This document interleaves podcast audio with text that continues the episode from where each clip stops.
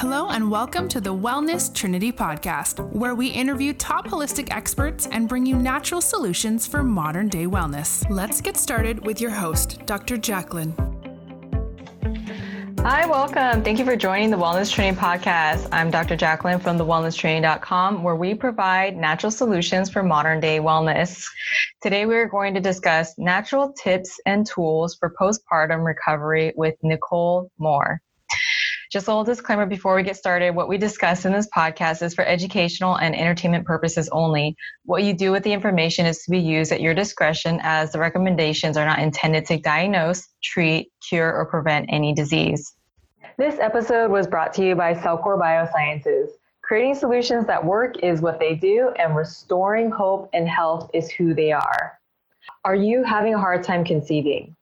Are you concerned about raising healthy children?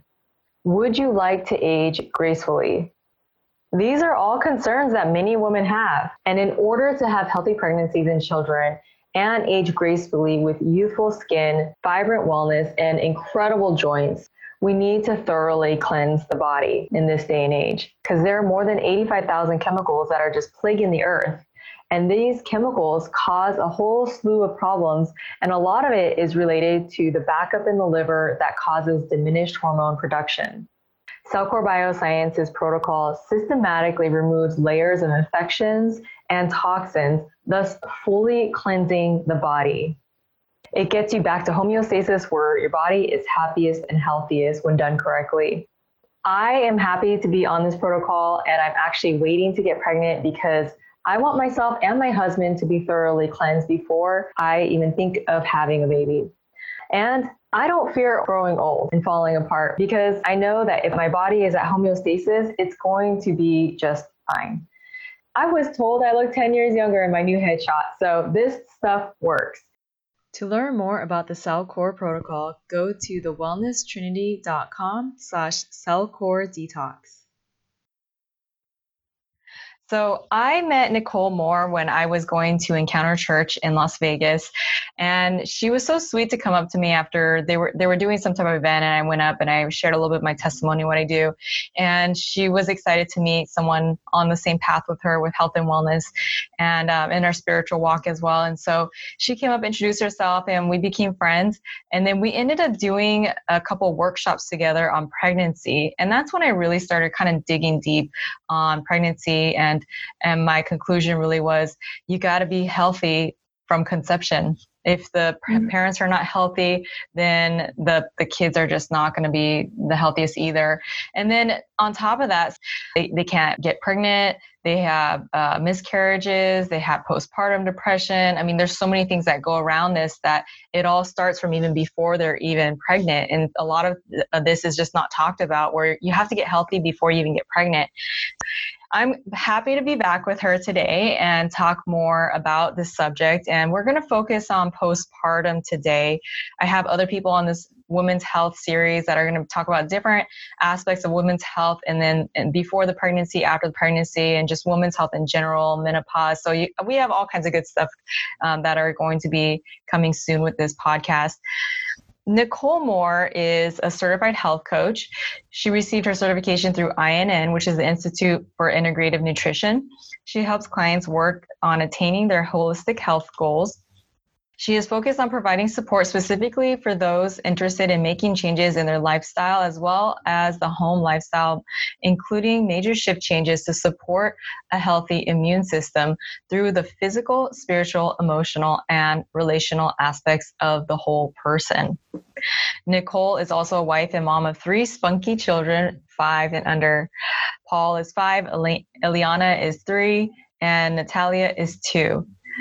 Two of her three children were home birthed, and one has experienced the whole WFPB diet from conception. And I'm sure she's going to have to explain that one for all of us. All three of her children were breastfed. Besides coaching, she spends her time taking care of her children, researching about whole food, plant based eating, and cooking. She also spends time daily exercising for physical health and mental clarity. Email Nicole for her delicious iron building recipes for pregnancy and postpartum recovery. That's her free gift to you guys. And for anyone that watches the show and mentions the, the show, they also will get a discount of uh, an extra 10% off. If you're a couple, you'll get 20% off. And she'll explain those details and more when you reach out to her. All right, Nicole, welcome to the show. Thank you for having me.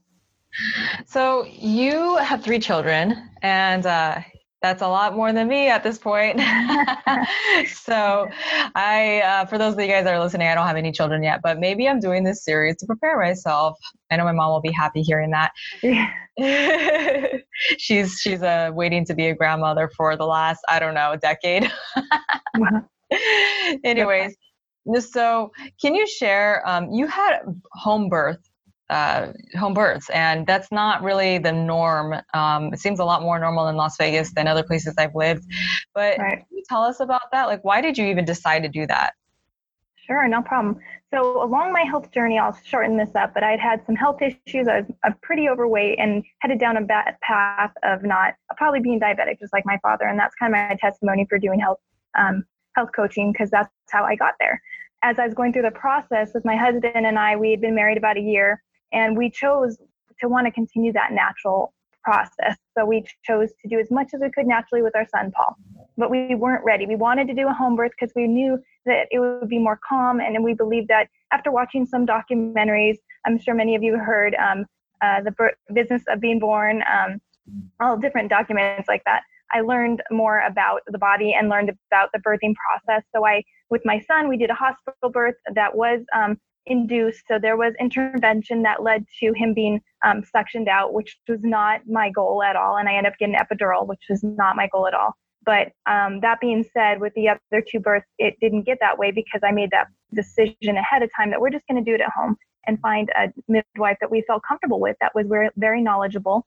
Um, so we did the hospital birth, learned and we weren't going to do it again. It wasn't the worst experience, but it wasn't comfortable for me. I wanted to be in my house, to be able to walk around, to be able to eat when I felt that I needed that energy or to drink. So um, after that hospital experience, we went home and we decided the next one is going to be a home birth we didn't. Little did we know that my daughter 16 months later that, that we were going to get pregnant that soon um, but that birth actually was quite interesting um, if any of you have thought of home births there can be this fear that oh what if this happens what's going on so we drilled our midwife with every question possible what do we do if if something's not right and she's able to check the the the baby's heartbeat, check the baby's movement, if they're placed right, if they look like they're going to deliver correctly. So she answered very clearly. It was actually um, Tiffany Gonzalez, and maybe we can tag her on this. Um, she did a great job of birthing both of my girls. But um, actually, our first daughter, Eliana, um, we had just started getting to essential oils, which are very powerful and very useful. With that being said, they're very powerful and they could cause the birthing process to go a little faster than you think. So with my daughter Eliana, um, we were at home, and I, I thought to myself, "Honey, we're gonna have this baby today." I could feel it at noon. I was like, "I know." We already my water, not my water, my um, my plug already broke, and many of you will learn about this. This is the area, the thing that plugs you up so you don't lose your water, um, and that already started coming out. And I said, "I think this baby's coming soon." So as the contractions kind of changed a little, I didn't want to slow down my contractions. So I decided to take it into my own hands a little and I started diffusing some essential oils. Clary sage is very strong and useful for keeping the contractions going. I would never encourage someone to do that before the, the process started. Um, but the contractions kept going. And uh, my midwife said, Well, I, I think this is going to take, um, normally it would have taken quite a while and you're probably going to be up for a while. So checked in with me at about 4 p.m. And at about 6 p.m. checked in with me again, and things were going pretty steady, but um, still not progressing as much as she expected. Then, um, because I was still diffusing, um, I finally turned it off because it was getting to the point where I was diffusing and the contractions were getting closer and closer. So I did what she ex- expressed go and take a hot shower or bath or warm shower bath. And I got three contractions within five minutes and thought, oh, something's changing here. Went from there to, um, as I was drying off to get out of the shower, another one came on and then went into my bedroom and my water broke on the bed. Don't worry, you plan to have um, things to protect your mattress and your whole room. And I know I knew at that point as I was doing my pelvic rocks, it's a way that you rock your pelvis and your hips to keep things loose. That it she was coming. So um, we called my midwife and explained to her that's going on. She goes, "Oh my, okay, I'll be heading there. That was not expected at all." And um, my little Eliana, if you get to know her personality, is very much the person that goes uh, on her own speed when she wants to come. So she kept moving along and she actually crowned as we were on the phone and my midwife was about 15 minutes away. And so um, my husband he, he reached his hand out um, i don't know in the moment you don't always think clear. I tease him all the time. Did, why didn't you put the phone on speaker but um, he, he reached out and, and caught her to break the fall she didn't, he didn't fully catch her with one hand you know other hand on the phone and she made it in just fine all and, and this is something i share all the time all the other towels um, that were sanitized. You know, we're concerned we want this to be the most sanitary birth. We're all being used and ready in their placement. And the only towel we had left, um, because we couldn't even get in the water tub, things went so quickly, was my son's once used bath towel. so she landed on that. Um, but she came out just fine. And, and um, we sat there. He held me up, sat behind me, and we held her until the midwife came and she gurgled. Um, for some reason, I had no fear. I wasn't nervous about the gurgling and what was going on. Um, but she she was fine. It's a natural process of getting the junk out. Um, some midwives choose to use the suction just like the doctors do to clear the airway and clear the spit up. Other midwives may not use it as much and let the baby do as much as they can on their own. So that was my first experience. We pretty much birthed our baby a little bit on our own, and then Tiffany came in and she did a great job of cleaning the baby up, checking the heart rate, checking the responses. Um, she actually they they do something at the very beginning where they hold the baby up and they do this natural response. I don't know the term of it but they will actually take steps as you're holding them. So they'll put their legs out like they're kind of walking but they're not putting the weight on their legs all the way. And so she's doing everything she's supposed to do. So that was our first experience. The baby was born at like 8.20 in the evening though we could have gone to bed that night we couldn't go to bed till like 3 in the morning we were so hyped about we just birthed our baby um, so that was my first experience with Natal- with Eliana, sorry, and um, went great. She nursed just fine. Um, she and the beautiful part about nursing, if you choose to do this, I really encourage it. Um, there's a lot of studies out there that explain how it'll build up your daughter, your daughter or son, your child's immune system, but also help you to lose the weight and help the contractions to make your uterus smaller to what the original size was. Um, but there's that bonding, and that first um, col- colostrum is the first stuff that comes out of the milk, and it's clear. You wouldn't think it's very potent, but it's super important. It has a lot of nutrients, vitamins, and, and helps the child to not only bond with you, but also become stronger and healthy as they get into the what they call the fourth trimester, which doesn't make sense because it's a trimester, but fourth trimester is this process and this term of they're still babies. They still feel like they want to be in the womb. So she did great. We went through that process and then come along two years later, um, we got pregnant with Natalia and she is um, going to be two this July, or yeah, this July. So I put two on there, but she'll be two on July 4th. That was her due date. And you'll learn something interesting about your body. Um, everybody's body's a little different, but with my children, my son Paul was induced because he was two weeks late.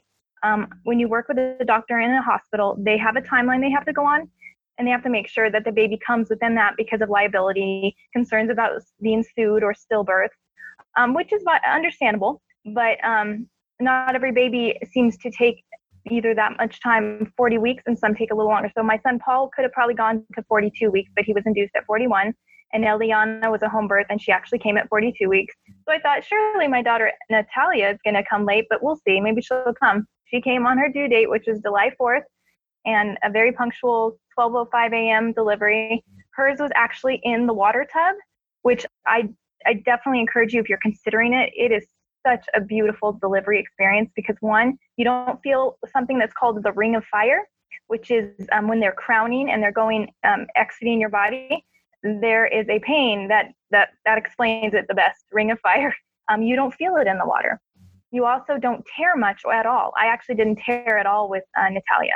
With Eliana, I did because it was so sudden and I wasn't in the water. I wish I got in the water, but afterwards we ended up with Ellie getting back in the water and just keeping her calm. But the other part of that is um, if you think about pregnancy and being a baby, try and imagine being a baby for a minute. You're in this warm, cozy, comfortable place for nine months. And then suddenly you're welcomed into the world and you don't know. It's very shocking. It's very traumatic. For the mama, it's almost like you're in a car accident because you're, you know, parts of your body are, are an organ literally comes out, the placenta. So many, many traumatic things are happening. For the baby, it's going from being in a quiet, calm, dark place to a bright, loud, um, sensory overload experience, right? So that's why I really experience, enjoyed the experience of the water birth for the baby because I know she was calmer. She was my calmest of the three. And when she um, started to become a little more alert, it happens much quicker, I noticed, with the babies that were born at home because they didn't have medication in their body and they came on their, their own schedule. Um, but she was just a peaceful baby. Now, whether or not that's her personality, I think a lot of it plays um, the role play is played through the delivery and that experience. Because if your first yeah. experience in life is a peaceful one, I can imagine that helps set the stage for um, rest of your experience. So yeah. sorry, that's a long, long story, but three births and now we're yeah, here today. Good context for this all too, because um, you know, obviously you know the difference between what it is to have a hospital birth, and then you know the difference between having the second and the third one at home. But even the different intricacies of of how you had them at home obviously play a different role. And, you know, when I was at Hippocrates Health Institute, this is when I realized, or when I first started learning about how the first connection that a child has with their parent, with their mom, is very important. If you just mm-hmm. take them out and then you put them in an incubator somewhere else and they're they're scared, they can actually harbor that fear later times in their life, oh, whether oh, yeah. they realize it or not. Yeah.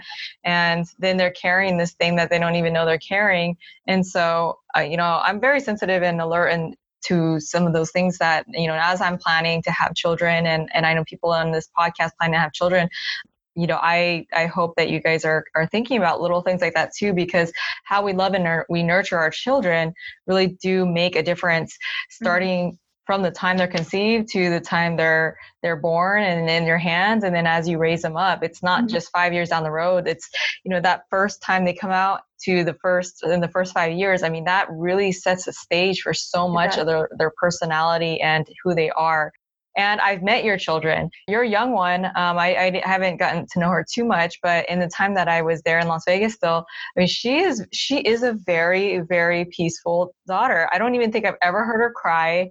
Uh, I've seen you at church with her, and you know, it's I I'm actually I'm I'm amazed, you know, and I know it's yeah. a lot of this has to do with because of how you birth her and how you yeah. nurture your children as well. Well, and and of course, it's interesting when you get the dynamics of more kids together, things do change. She has learned how to scream pretty loud now because she has two others that are teaching her. We're working on that. But yes, I definitely want to echo what you're saying about the birth story. There's birth trauma and a lot of um, discussion about birth trauma and how even just um, and I've seen it with my son the suctioning of his head out of the birth canal.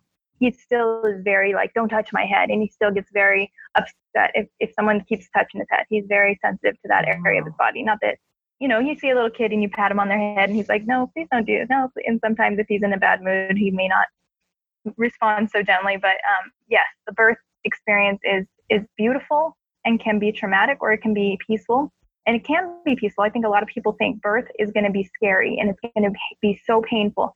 Well, yeah, it's going to be painful, um, but there's ways to make it less painful. There's ways to make it um, a beautiful dance and a beautiful, um, less painful experience. Yeah, yeah. Well, thank you. Thank you for that. Cause honestly, I'm a little bit nervous to, to say, to be honest. but you know, it's just what women do, right? If you're going to have children, you're, it's, you just have to go through it. Right. But mm-hmm. anyways, um, on that note though, how do you prepare for an easy birth recovery, uh, or even easy birthing process, um, so that the recovery is better?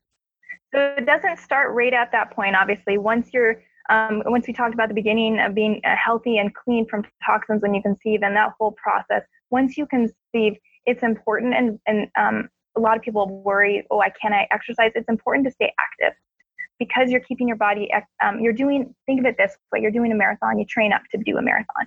So you don't just run the marathon at the very end. You train up and you do, so while I'm, at, while I, before I got pregnant, I was doing little exercise of walking. I tried to do 30 minutes a day. I'll be honest with you, there's times when you've got, especially two kids, you may not get to it. But I did my best to walk and exercise and use videos. There's a lot of resources out there, but exercise is important. Resources as far as um, people that will post videos on YouTube that have done births themselves.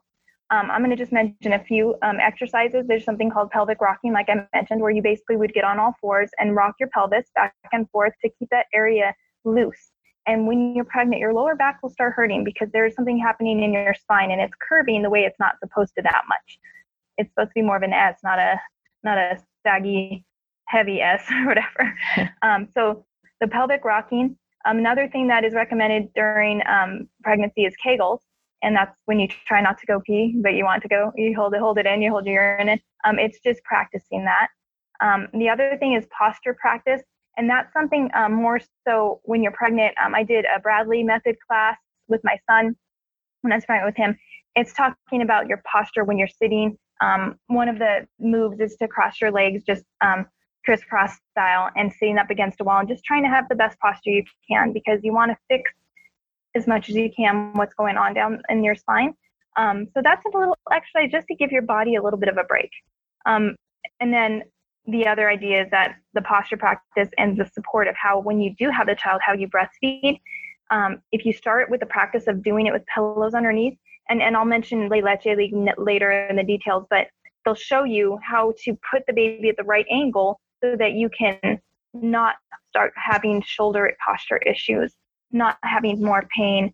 Um, so that um, that are the those are the three things I mentioned with the exercise. There's more to it. If you walk daily, very important. Whatever you did before you got pregnant, most doctors and midwives will say just keep doing that. Um, my friend who had her baby, I think she had a hospital birth, but she was a weightlifter and still is a weightlifter. And so she's lifting 50 pounds before she got pregnant. She can still lift the 50 pounds when she's pregnant mm. um, or, or, more, but within within reason. I, I've never done weight lifting per se. I've lifted, you know, 20 pounds and done the arm weights, which is still really good to do while you're pregnant because you're going to have to hold that baby. um, but the important, I mean, exercise is part of it because you're training up till that final marathon of having the child come out and you have the energy and you have stamina and you you'll have the muscle control and um, yeah exercise is very important yeah and you said so the key is that you don't want to just you want you don't want to start something extreme. You just no. you you continue where you were at. So if you weren't a marathon runner you're not going to really run marathons. Although that doesn't sound the most healthy for a pregnant woman to run a marathon. Maybe there is maybe maybe there is a too much huh? I know I know an actual woman um, that shared her story, and you can look it up if you like, who actually birthed their baby after they ran a marathon. But they didn't necessarily run. I think they probably went a little slower. But yes, it probably wouldn't be a great idea. But like jo- walking, probably not jolting because you don't want to jog and make things start too early.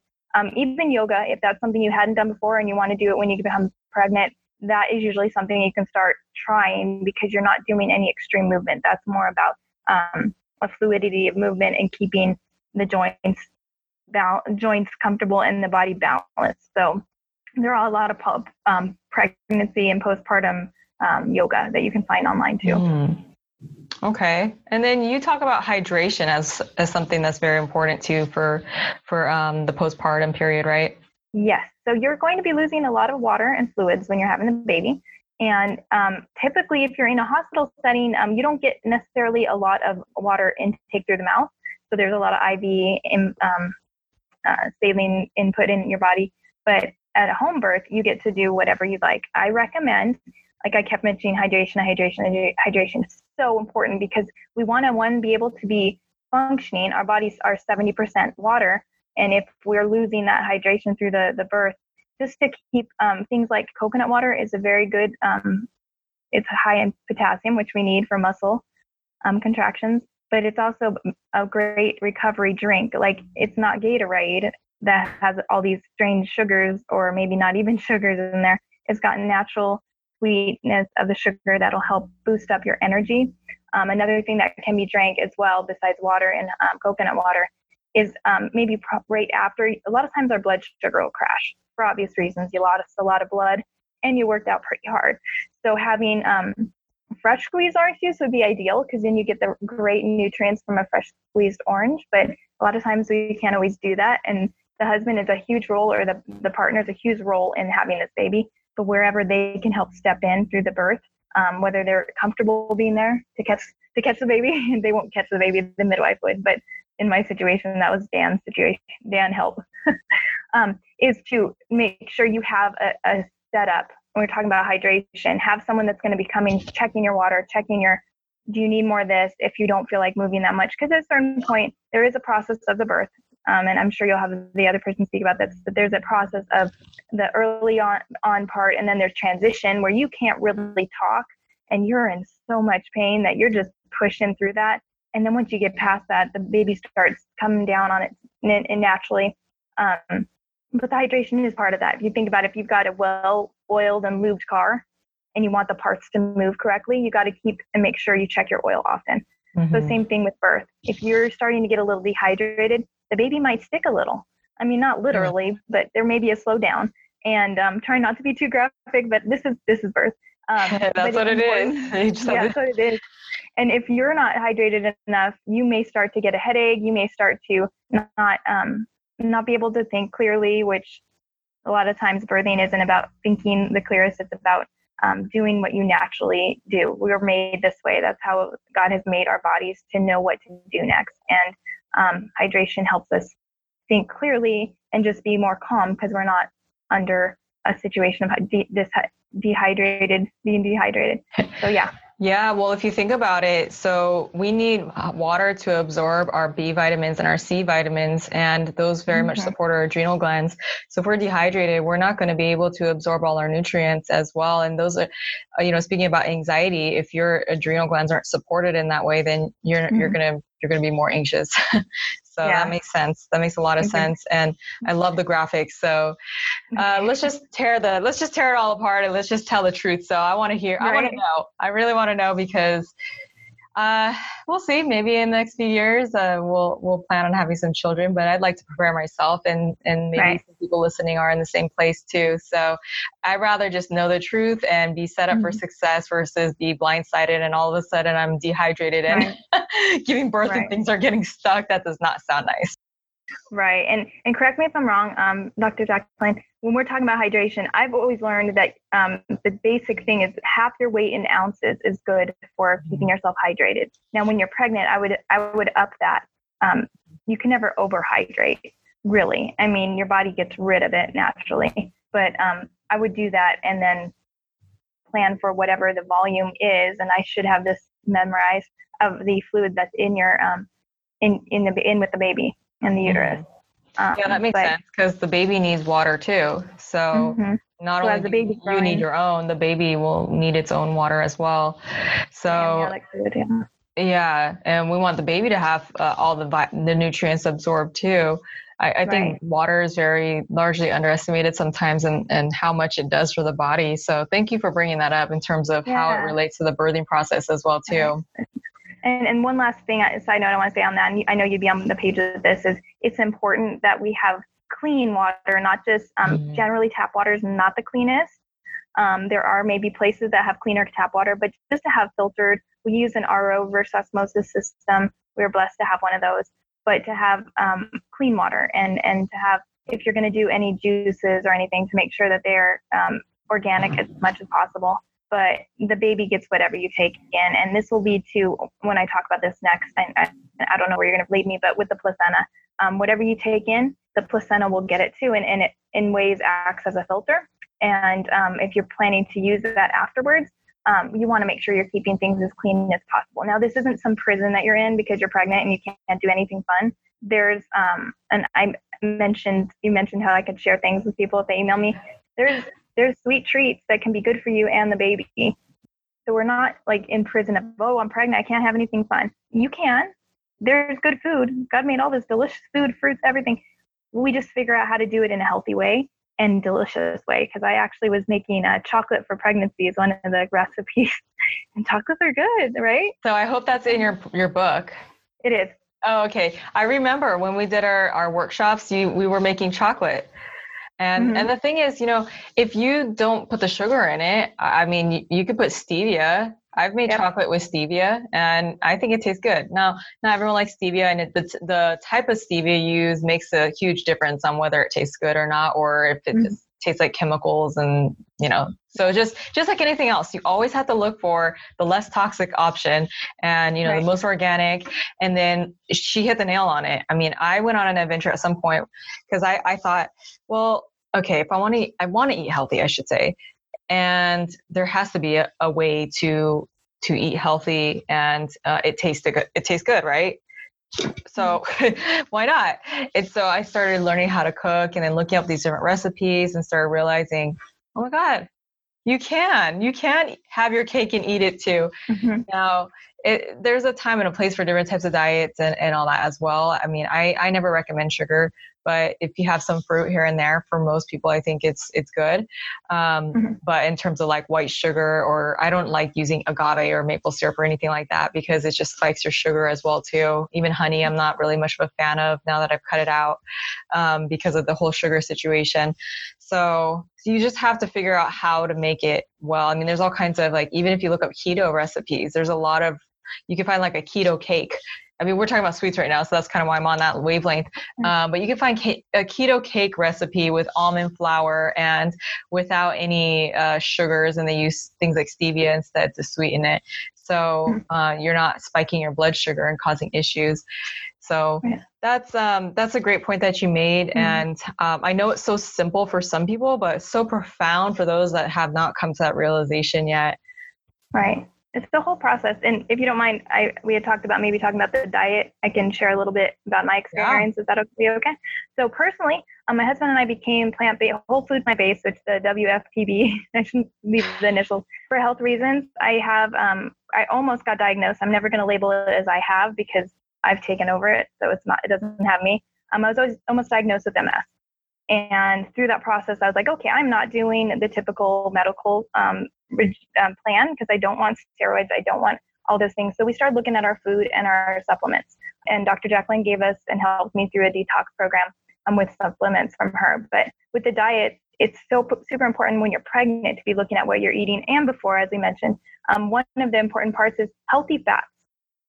We don't have to be scared of fats. We don't have to be scared of, of grains or any of those things, but looking at the healthy portion of it. So um, I've done some coconut oil, but avocados are more natural in the natural form. Um, avocados, nuts, and seeds. Um, since we went plant based, those are where we got most of our fats. And um, we never were low on, on fat intake. It's easy to just want to keep going. Actually, I have some almonds right here that and pistachios that I'm not going to chew on, so you don't hear me chewing like a cow.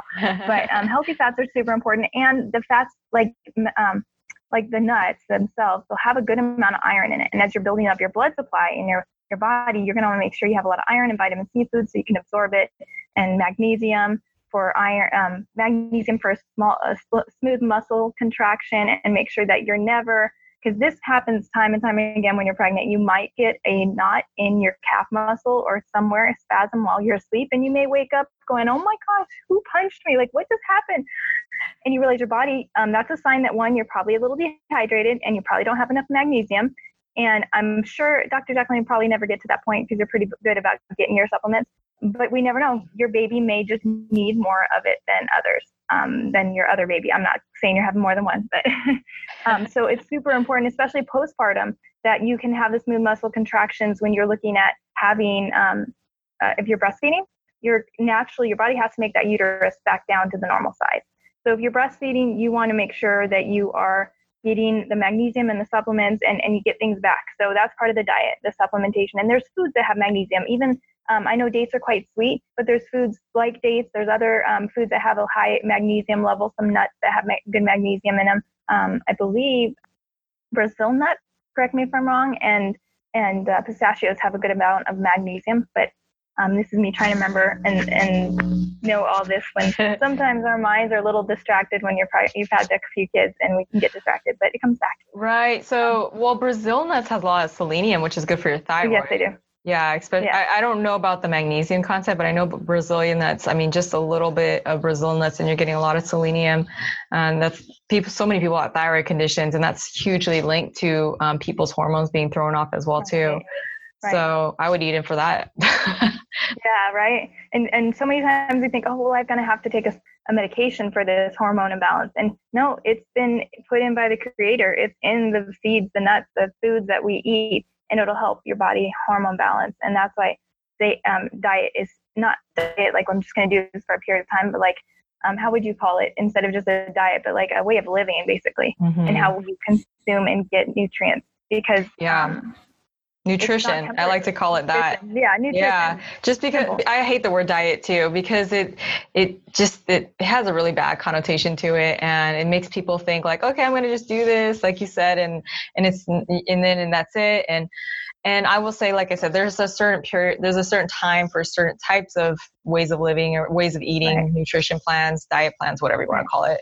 Um, but, and then especially if someone's sick, for example, too, maybe they need to do more periods of fasting or maybe they do need to do mm-hmm. certain types of diets versus not. And maybe sometimes, um, I know you're more plant based. I was plant based uh, I still am pretty plant based. I just do I do personally eat a little bit of meat, and I think that people have to figure out what works best for their body because I know that if I don't, then my brain function does not work too well, and uh, my energy is pretty low too if I don't have a, just a little bit. I mean, I don't think I think the problem is people eat too much, and then they're eating the wrong kinds as well too, with that are full of hormones and all kinds of stuff that our body's just not meant to take take in. So, um, and then if we have infections, we're not digesting it properly too. So there's a whole nother rabbit hole with all that. We'll stick to the right. stick to the postpartum goodies right. here. Um, right. But you know, you're talking about magnesium, and so obviously that's going to be very good for ha- helping with pain during the labor and, and after, mm-hmm. right? Mm-hmm. Yeah, it's super helpful. I remember taking um, Epsom salt bath, which I believe it has magnesium in yeah. it. Yeah. And so we would take, I would take a bath if I remembered, because sometimes I'd get distracted with my other babies. They're still babies at that point. It's so weird to think about that. But just getting in there and calming yourself down, and even starting that process of like, how do I calm myself down before I have this baby? So that when I get to the point where it's crazy intense, that I know how to bring myself to a peaceful place. And I think I know we were going to talk about that a little later on, but um, you know, just being able to focus, meditate, and pray, and have calming um, processes that you can practice. Uh, I mentioned the Bradley method class.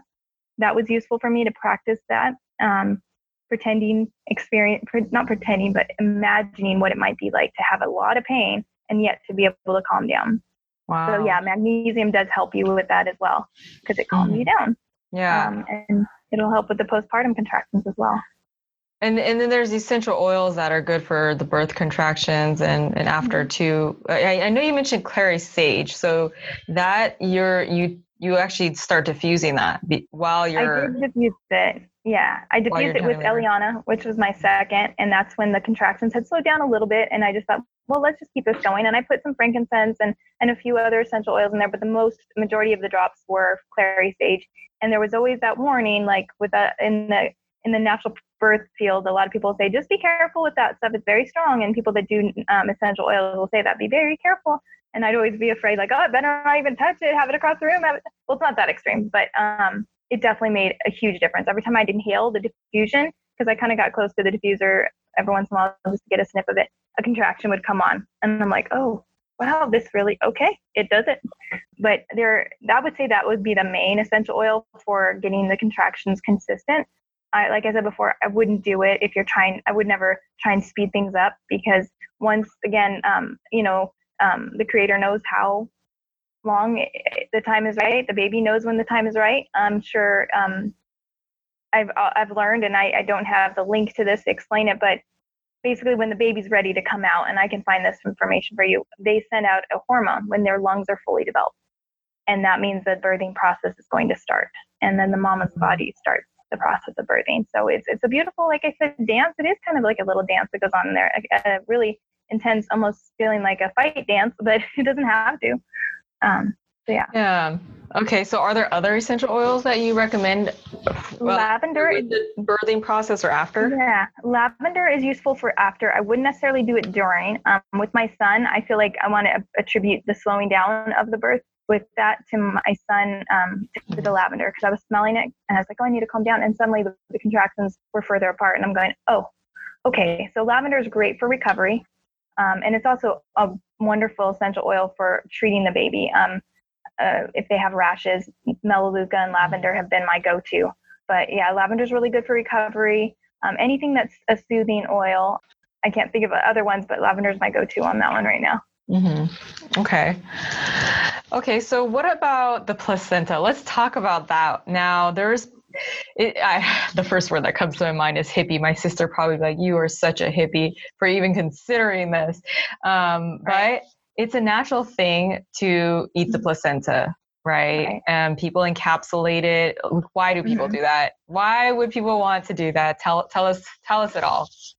So obviously it's kind of a taboo subject in the mainstream of, of eating or consuming the placenta. I'd like to say more so consuming it because eating sounds like we're ravage animals. But most mammals, almost all mammals, um, minus um, humans, consume the placenta.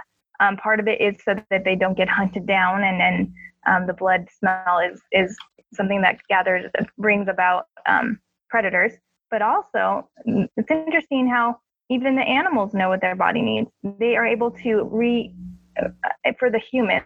I mean, I'm not an animal, so I haven't we haven't done studies on that. But for the humans in the studies I looked up, it actually helps recover your iron level, recover your um, uh, help you to get increase your uh, milk supply. And at the beginning, the milk supply comes gradually, but it still will help that kind of become set. Um, it'll help balance hormones. These are the thing, the three things that it's been focused on. And so there's ways to deal with to do the placenta. With our first child, with Paul, I had it um, encapsulated. So I took it from the hospital, and you have to sign a waiver explaining that you're taking um, what they consider um, uh, trash, basically, but it's not.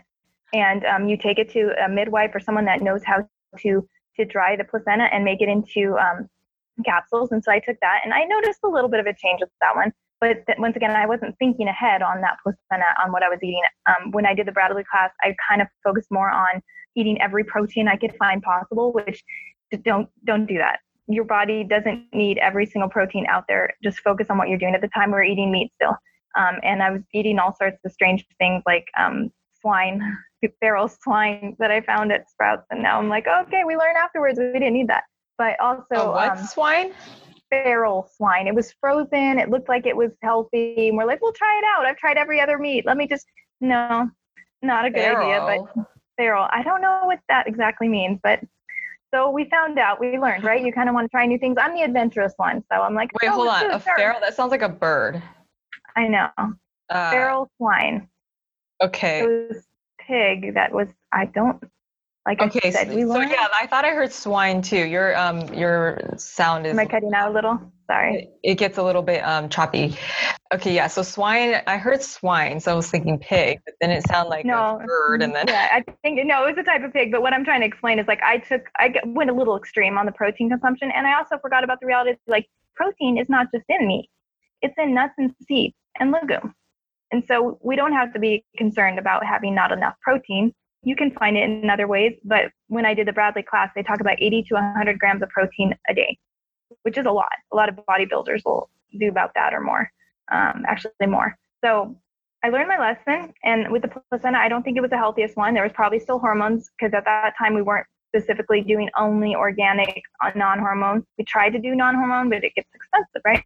So by the second pregnancy, I was a little more, um, I was a little more woke to that and understood like, okay, I need to be a little clear on that. I don't want to, you know, I'd be careful on the placenta. So with my second, I didn't do the dried one. We took the placenta, and my husband, um, I, I was shocked that he actually did this. He cleaned it and you know did it on a i think the cutting board got very sanitized after that but we cleaned it and we put cut it on a on a cutting board and he put it cut it into as many small chunks as we could and we froze it and um, we actually ended up adding one little piece to every smoothie that i made now i know that sounds strange but the reality is like we are still um, we are technically kind of mammals. We're humans so we're a little different than mammals. But it helped me i felt like it helped me recover quicker. I had more energy quicker. But it wasn't um I wasn't taste I didn't taste it. It was mixed in with some pineapple, some I, I mixed pineapple, some greens, maybe a banana, and and at the time um, we probably were a little higher on the sugar area, so we put a little honey in there. But I didn't taste it at all, and it did help balance out those things. And my milk came in just perfectly for my second daughter, our first daughter, and then with my third, we um at that point we felt like we were har- balanced hormonally because we had actually chosen not to to do the excess excess, like I say, because I did too much the first time, um, meat intake. And at that point, we weren't doing any meat. So I really didn't use the placenta on my third, but um, on my first and second, I did. And there's there's pluses to the placenta consumption, or even just using the placenta for other things. Um, and I know we've talked about, or not we've talked about, other people have talked about using it if you're trying to. Um, a lot of people can do a, they plant a tree and they put the placenta with the tree to help the tree grow. I know that sounds interesting, but there's a lot of nutrients in there. Um, at the same on the same note, there are some doctors that will say that placentas are basically by the time the baby's born, um, they're they're used up. There's a little discrepancy on that, but there's been more pluses than negatives for using that as a balancing tool, using that as a great way to bring back your blood supply, and also to um, to help with your milk coming in. So that's kind mm-hmm. of the mm-hmm. idea behind it. Okay, so do you have your placenta smoothie recipe in your book? Your recipes? I don't know that I had a recipe specifically for that, but I do have a smoothie recipe. And to that, you could add a piece of of the placenta. Um, maybe maybe you should put uh, like how much. How, I, okay. I don't know where I would start. I don't even know how big a placenta is. um, That's how yeah. foreign I am to having a child. I will see yeah.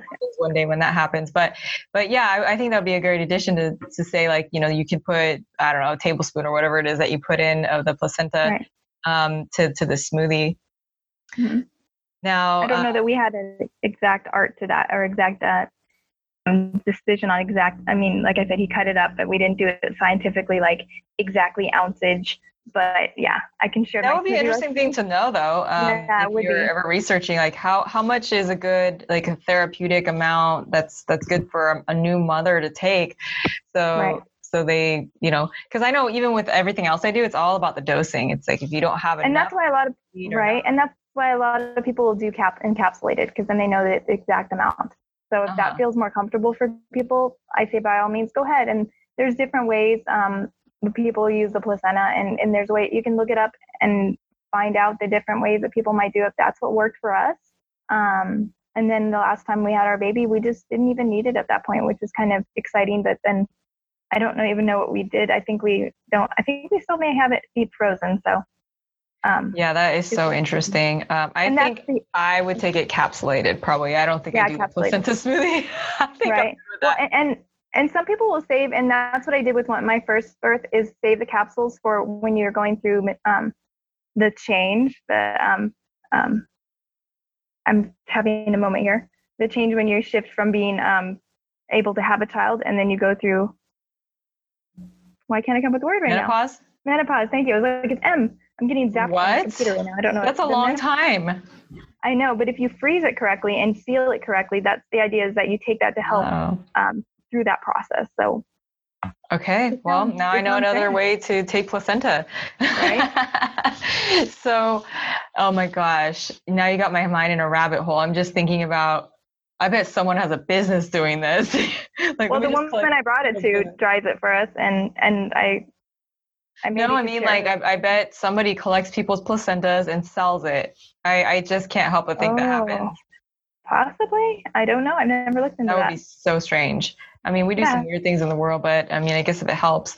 So, one thing that I learned, um, which I know you're a vegan and are probably kind of weird about this, but uh, it, I hear it works too, is taking a uterus glandular. So, I, saw, I heard you say that. Yeah, glandulars are are really interesting. I as a, when I was a vegan, I would have been like, uh, why would you do this? but then I started working with Doctors Research and that that supplement company, and they had them in a lot of supplements. And so, one of their most popular ones was one for the thyroid, and they put the thyroid glandular in there, and they get the, all their their sources from bovine from New Zealand, which they raise their cows properly there, um, right. apparently, and so anyways, so we don't have to worry about all those extra toxins and hormones and garbage that they put in these animals. And I remember taking different types of glandulars and it works. I mean, it works therapeutically, like when you take certain types of essential oils, because I know you're into that. So it's um, it's amazing. And so that's i use a lot of the the glandulars when i work with hormones because you're basically getting everything you need for that gland. So the thyroid i mean there's certain nutrients there's certain vitamins and minerals and hormones that is needed to build a healthy thyroid the same with the uterus.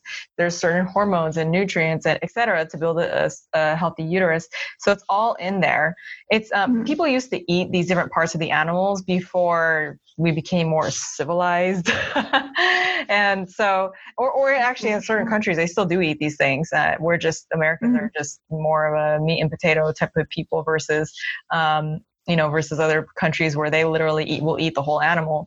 So anyways um, so that's that's how i think about it. It's like it really is almost like eating food um, but you're also getting tons of nutrients in it as well too. And, and the uterus glandular is one that i had researched for postpartum. There was a period of time where uh, and within a year or so i was hearing all these different women having postpartum depression.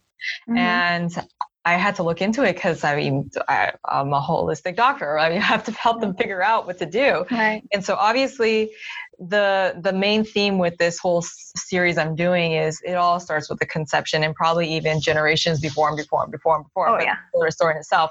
Um, but at the same time, what do we do when certain things like this arise? And so that's another thing that I would recommend. I mean, I probably would do both uh, now that I've experienced using the uterus glandular with people. So, mm-hmm. so that's one way. I mean, if someone really is opposed to uh, animal products completely, um, you know some some some doctors i know i work with they they're like can you please just do this for a period of time and sometimes the vegans will mm-hmm. do it um, but if you really just if it's toil against your conscience all that i get it um, you know maybe there's some herbs that that you can use as well too what, what right. would you recommend um, i know you so, use oils a lot yeah um, for the oils i don't necessarily um, i was actually focused more on some herbs because oils are useful but herbs are a little more gentle um, for hormone balancing. I know chlorella helps with hormone balancing and detoxing. It's a little more gentle than um, taking a, another form of, of seaweed or sea vegetable. Um, mm-hmm. for that, maca root is good for hormone balancing and helps with some rest and sleep.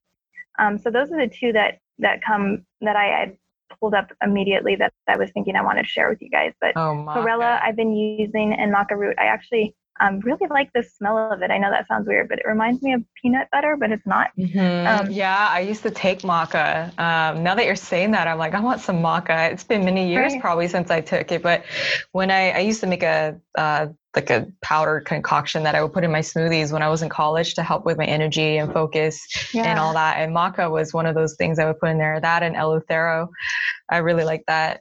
It's, I believe it's Siberian ginseng. Okay. So I don't know how that works with uh, postpartum, but um, I don't know. That might be something interesting because it does give you a lot of energy. And and postpartum, you got to be careful what you're consuming. I was to the point where I wouldn't even eat chocolate at a certain point because I was trying to get my daughter to sleep at a certain time throughout the day and take her naps so that I could get her to sleep longer at night. And um, yeah, so you we do have to consider that. They say you can have a cup of coffee. Um, some research says that uh, once a day, but it depends on the person. If I have a cup of coffee, I'll be jittery as all, and you won't want to talk to me because I'll be too too excited. That's me. I can I can even get a little too hyper on my B vitamins. So, um, so everybody's a little different, but yeah, I, I think maybe focusing on an or, organic form of like chlorella and maca, and then if you choose to do the placenta encapsulation or however you do it, that'll help balance your hormones too. Okay, so that can can also help with the depression that comes with mm-hmm. it. Yes, okay. and the hormones and depressions go hand in hand. There are actually three parts, uh, three types of um, depression that tend to happen after a pregnancy.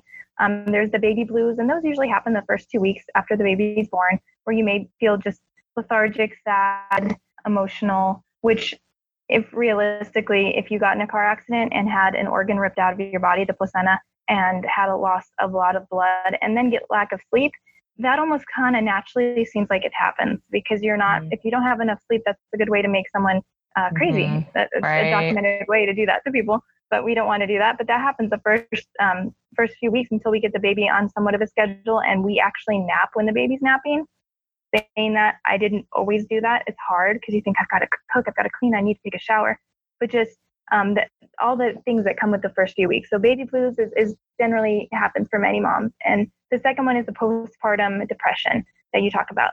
That is something that um, is is very much uh, and people may think, oh, well, you're just emotionally. Well, yeah, there's a lot of emotions involved in having a baby, um, and there's a lot of hormones that go all over the place. So yeah, hormone balance is important, but postpartum depression usually subsides within a few um, months at most. But if it goes on beyond that, then it definitely is important to even before that, if you feel like you need to see see a doctor about that. And I would even encourage a naturopath doctor um, or a natural doctor. Um, and then the third one is postpartum psychosis. And that one is only about 2% of the population that have children. So it's very low on the scale of possibilities. But the psychosis, it means that you kind of you, go to the point where you might need to go to a, a psych ward if you let it get to that point.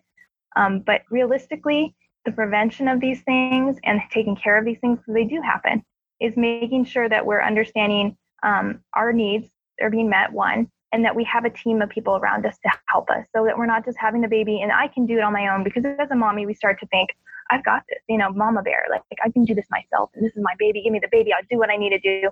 But to see ahead of time when you have a clear mind before the before the contractions start, who do I need around me? Who would I like to help me? Is my mom around that she'd be able to help? Maybe your mom's not in the picture. Um, with me, my mom was taking care of my dad, so she's helped a lot, but not that as much as I, I could use her, but she's been a blessing. Um, but considering that, and then we talked about meeting at church, whatever faith base you are a part of, like, do you have that community? People will sometimes do meal trains the first, first few weeks. That can be a support with um, a caveat, caveat, like make sure that people understand that you're trying to eat as clean as possible because it still mm-hmm. goes to the baby. Whatever you right. consume goes into the milk. Um, yes, your body filtration filters stuff a little, but we want to make sure we're still keeping it as clean as possible. And then um, finally, the other thing is just to make sure that you have, once you get your baby into somewhat of a sleep pattern, that you're taking care of yourself. So um, it's a new world for the baby, but it's a new world for you, mommy. It's you're learning how to take care of yourself and actually um, as people will say, make sure you put your oxygen mask on first when you get on the airplane. You got to put your oxygen mask on first if they start to go down before you take care of that. And that seems really foreign to think, oh no, I got to take care of the baby first. If you can't breathe and you're not healthy and getting well a good amount of rest and nutrients, you won't be able to be the mom that you need to be to take yeah. care of that baby. Yeah. Um, and that's a challenge. I mean, even as I'm saying this, I'm, I'm thinking to myself, have I been doing my best of focusing on me? And, and it mm-hmm. sounds so selfish in our world. It's like, oh, I don't want to be selfish. It's not being selfish if you're making sure you're healthy, because if the caretaker's not healthy, the baby can't be taken care of. Oh my God, that's such a good word. Yeah, I'm so glad you mentioned that because I think that, I think for a lot of moms that, I mean, even though I'm not a mom, I work with a lot of people, right? So I, I hear it, I, I, I, see it in people's actions and, and things like that too, where they get so overwhelmed with taking care of their children which i mean i'm sure that's like a huge it's a huge responsibility it's a job in itself there's a reason why we have stay-at-home moms because it's a whole job right. itself um, mm-hmm. but at mm-hmm. the same time i know like okay let's just my my businesses are my baby right so that mm-hmm. takes a lot of effort i have people i'm working with and working for and etc xyz right if mm-hmm. i'm not i know if i don't get up and i don't take care of myself in the morning and or just throughout my life uh, if i don't eat healthy if i don't exercise and my mental emotional uh, stuff is not i'm not being fed in the right things um, oh, yeah. I know I'm I'm not going to be the most successful right. in taking care of my baby, you know, my businesses mm-hmm. and things that I need to attend to.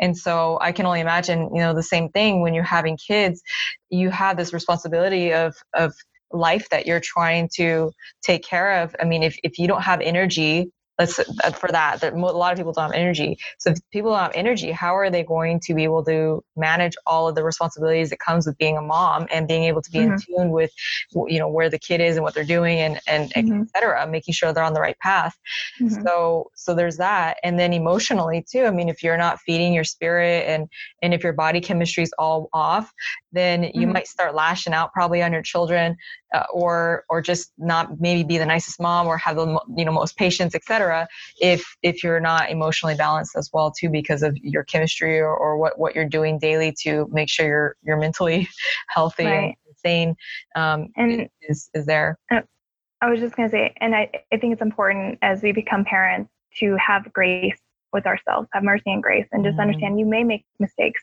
and don't hang on to that because I'll tell you what, the kids will forget it pretty quickly unless it's an ongoing, consistent thing that's um, going on that's too extreme for them. But they get over it when you're like, oh, I shouldn't have yelled at them or I shouldn't have screamed and ah. Um, we have to let go of it and, and just give it to God and trust that this child will be okay and make sure, like I mentioned before, to have things in place, help in place, support in place. Um, there's another thing I didn't mention. There's nursing circle meetups that I think are super good, especially for first time moms, that they meet up and they just, because you're sitting there and sometimes it feels like for me, I'm in timeout in nursing because I can't show my breast. Well, reality is that that's the source of life for my baby right now. There's nothing to be shamed for, for having that maybe temporarily exposed to try and put the baby on. But having nursing circles, there's postpartum depression support groups, and I I've sent some links to you, Dr. Jacqueline. Maybe you could share this underneath. Yeah, I'll put them in the show notes. Yeah, there's yeah. Oh, good. There's all notes. So all those links are very useful. Um, but just making sure you use your resources. Use um, not use, but take advantage of resources. Take advantage of family that are willing to help because it's a precious new life and your life's important too, especially if we're mm-hmm. looking at postpartum depression or, or psychosis um, or even just the baby blues. We got to make sure that we understand moms are super important. And reality is, I say this without trying to sound um, arrogant or anything, but we're mommies kind of make the world go round. We we birth new life. We have this amazing power inside of us to bring new life. And yes, this um, the man, the father is a, huge part of that, but we're the ones that hold it for nine months and make sure the baby comes and then continue holding that baby and nursing and keeping that baby healthy. Um, so it's so important that we take care of that third or sorry, fourth trimester and taking care of the baby that they're out in the world, but then ourselves in this new world and and make sure that we're um, well balanced and well supported. Mm-hmm. Okay. All right. So the, the last question I want to ask you is about milk supply. How do we optimize our body so that we can have a good milk supply? Okay. I'll keep this um, simple and to the point, like I talked about before hydration, hydration, hydration, good hydration, water, coconut, um, coconut water, and um, juices that are fresh. Um, for herbs that promote more milk production, uh, fenugreek, it's kind of tart at first, but it, you can mix it with other things and make a tea out of it when your supply is low. Fennel, you can consume it in tea form, or if you have um, essential oil that's a clean essential oil, you can use a drop or two of that. Um, and then learning just how to consume um, a healthy diet will keep that up. For me, a lot of oatmeal was my re- consistent thing. I didn't used to eat oatmeal, but then I made it happen. And I'm going to share the La Leche League um, and then also KellyMom a link they talk about um, oatmeal does help with milk production. Um, and then just learning about different holds. You may find, and, and as I mentioned that other link, Leila League, it's about the holds. If you're not holding the baby right and they're not on there correctly, um, they may not be getting sufficient amount of milk. And if they're not getting enough milk, the body's not going to make more milk because the body doesn't think the baby needs it. So it kind of goes hand in hand. Um, so we talk about the herbs, we talk about the hold, and then um, also just making sure you don't if you're trying to breastfeed, it's super important not to supplement with formula. Um, our bodies are made, unless there's some medical reason that your body's not functioning the way it was made, um, to produce milk. So um, anybody that's had trouble with that, just understand. I I, under, I I get I get your situation. I'm not judging you, but I'm just trying to explain that we were made for that. So if you can drink and and consume herbs that you might need, or there's mama milk um, teas, and then there's mama cookies that they sell. It's it's a lot of it is oatmeal based and you'd be surprised. But oatmeal really is interesting. It helps with that milk production, um, the fenugreek and the fennel.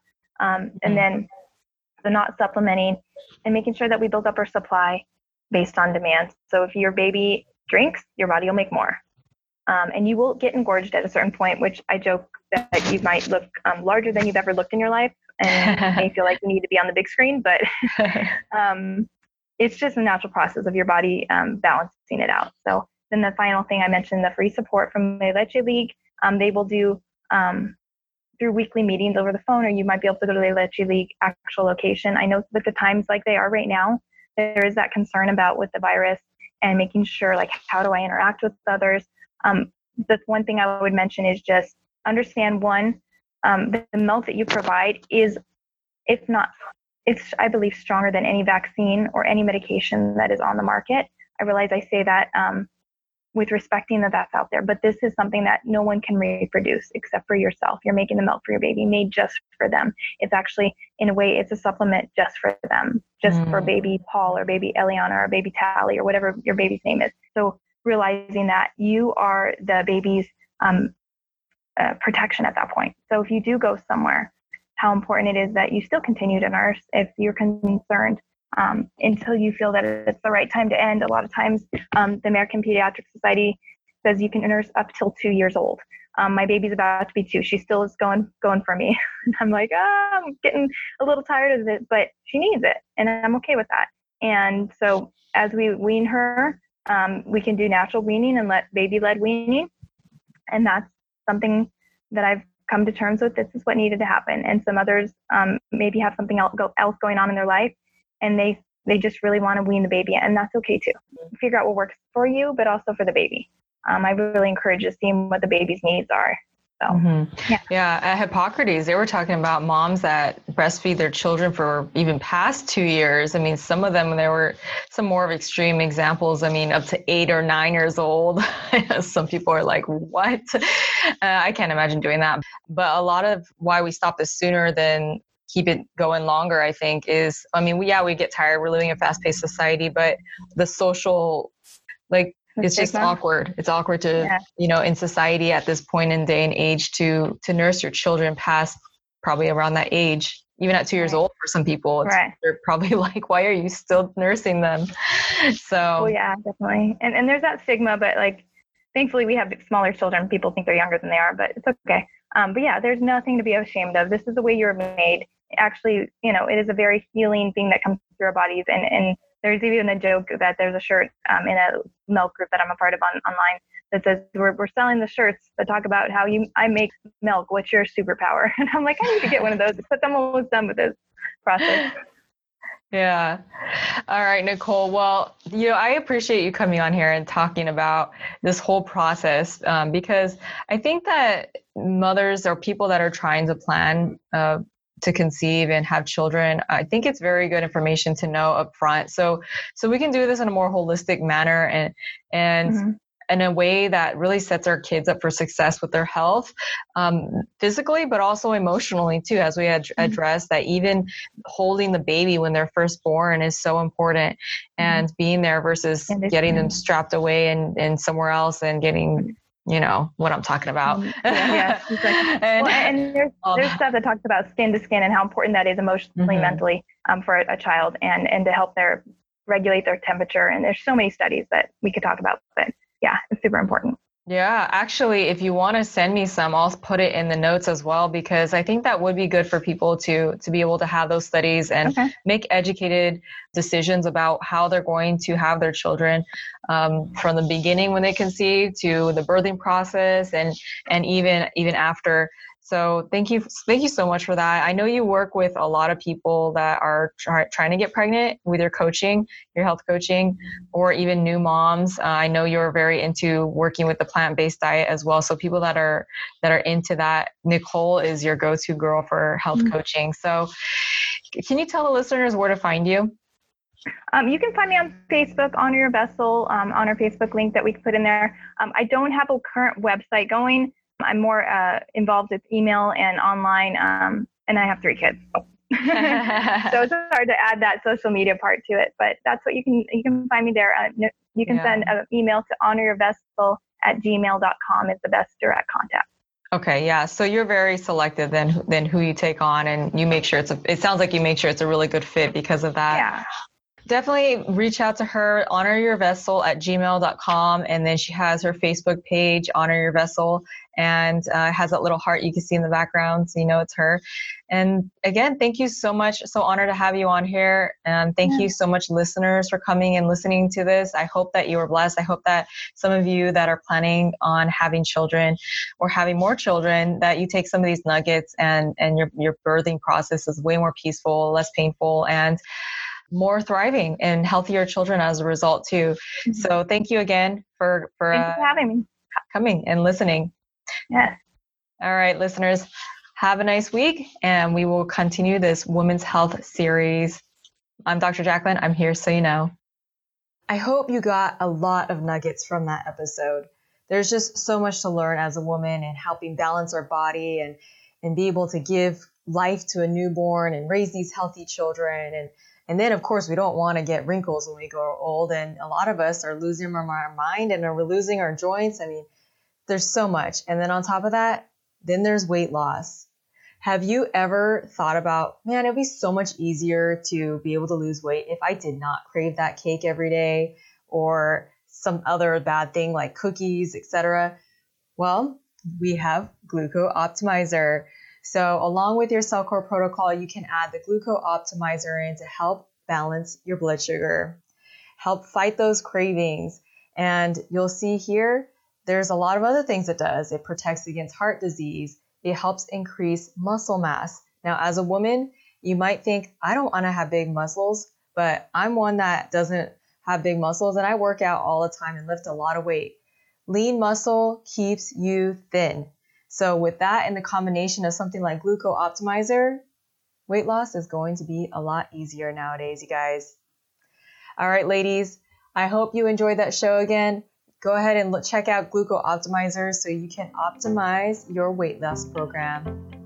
Thank you for listening to the Wellness Trinity podcast. Be sure to subscribe for more wellness tips to help you achieve optimal health. Don't forget to rate and review so we can continue to bring you the best content. See you on the next episode.